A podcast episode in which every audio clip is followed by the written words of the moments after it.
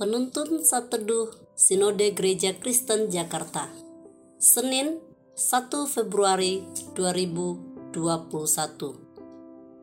Tema renungan mengikuti standar Tuhan atau dunia. Terambil dari Nats Yohanes pasal 18 ayat 34 Jawab Yesus, apakah engkau katakan hal itu dari hatimu sendiri atau adakah orang lain yang mengatakannya kepadamu tentang aku? Standar adalah sebuah tolak ukur untuk menentukan layak tidaknya sesuatu.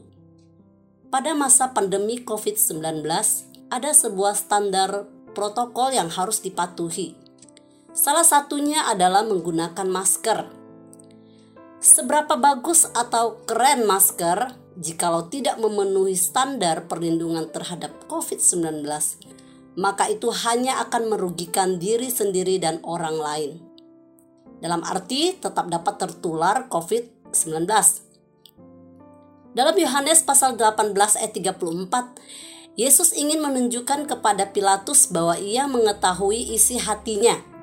Hati adalah standar Tuhan untuk mengetahui manusia ciptaannya kita bisa lihat dalam kejadian pasal 4 ayat 6, kemudian juga pasal 6 ayat 5, pasal 18 ayat 13, pasal 21 ayat 12, dan juga di dalam Mazmur pasal 7 ayat 9, Mazmur pasal 26 ayat 2. Hati adalah jendela bagi Tuhan untuk mengetahui benar tidaknya perbuatan seseorang. Pilatus percaya bahwa Yesus adalah raja orang Yahudi yaitu di dalam Yohanes pasal 18 ayat 37. Namun dia sendiri akhirnya mengingkari kepercayaannya itu demi kepentingannya sendiri. Yang menjadi permasalahan adalah sering kali kita tahu standar Tuhan yaitu hidup dalam kebenaran, namun justru kita hidup dalam standar dunia, yaitu hidup dalam ketidakbenaran. Kita sering kali kompromi terhadap ketidakbenaran untuk kepentingan diri kita sendiri. Kita memandang ketidakbenaran bukan sebagai sebuah kerugian, namun justru sebagai sebuah keuntungan. Mengingkari kebenaran dengan tidak melakukan standar Tuhan justru mendatangkan kerugian bagi dirinya sendiri.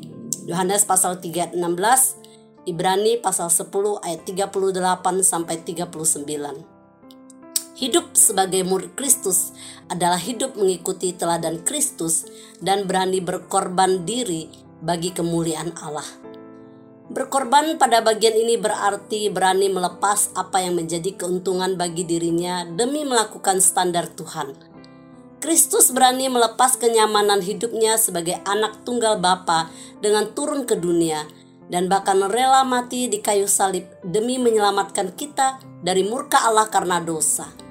Marilah kita memandang dan memegang standar Tuhan sebagai standar hidup kita sama seperti Kristus yang memandang dan memegang standar Bapa sebagai standar hidup yang harus dilakukan.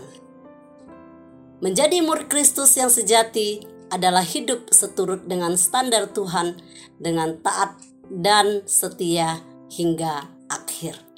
Tuhan Yesus memberkati.